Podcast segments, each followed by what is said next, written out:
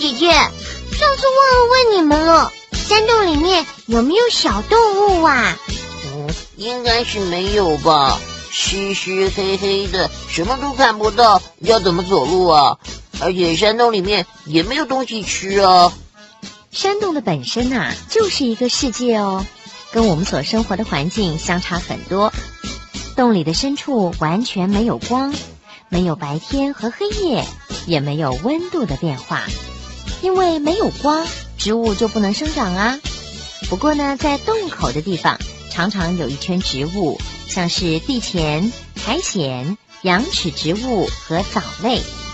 这些植物呢，都已经适应潮湿黑暗的环境了，而且大多数不需要土壤，只要用它们的小根抓着光秃秃的岩石就可以喽。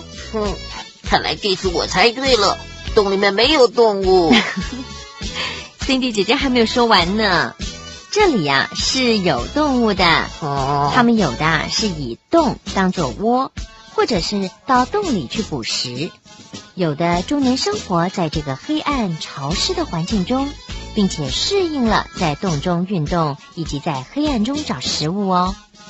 通常啊，在石灰岩洞中有比较多生物可以栖息的环境，包括了狭隧道、洞室、溪流、水池和半光亮的洞口。而热带地区的洞穴里面，通常有大量的生物，像是蝙蝠群生活在洞顶。而大群以它们的粪便为食的无脊椎动物呢，则是生活在地面。啊，便便呢？嗯，那这些生物怎么找东西吃呢？哦，当然是有特殊的方法喽。像生活在洞口的纽西兰萤火虫，会旋转一种粘的悬丝，悬丝被体内发出的光照亮，在黑暗的洞中，发光的丝。会引来飞行的昆虫，就会被萤火虫捉住吃掉啦。另外，还有一种洞中蟋蟀，是用它们长的金属丝一样的触须，在黑暗中探路来找地面上的食物。它们像很多生活在洞中的鱼一样，因为视觉上的缺陷，所以触觉特别的敏锐。啊，洞里还有鱼啊？当然有喽。全世界有很多的鱼类都已经适应了山洞内地下水流的生活，它们大多没有视力，眼睑下只有退化的眼睛，因为在地下什么也看不到。而有些洞中螃蟹也是白色的，也是因为在黑暗的洞中，肤色呢并没有任何的意义。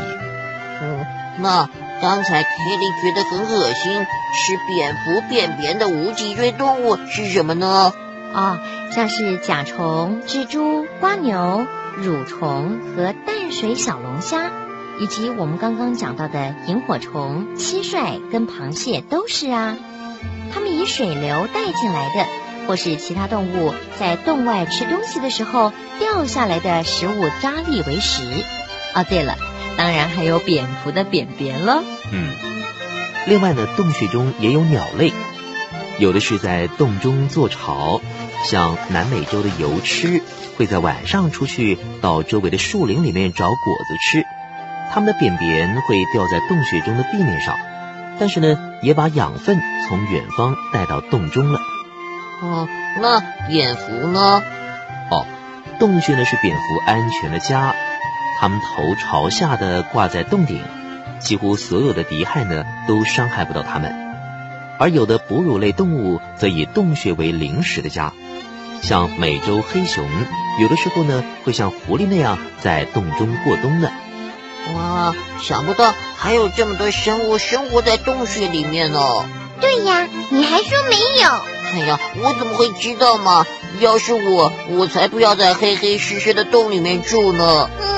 嗯，生物啊，为了能够在环境中生存，而慢慢的适应环境，所以自然界也是很神奇的哦。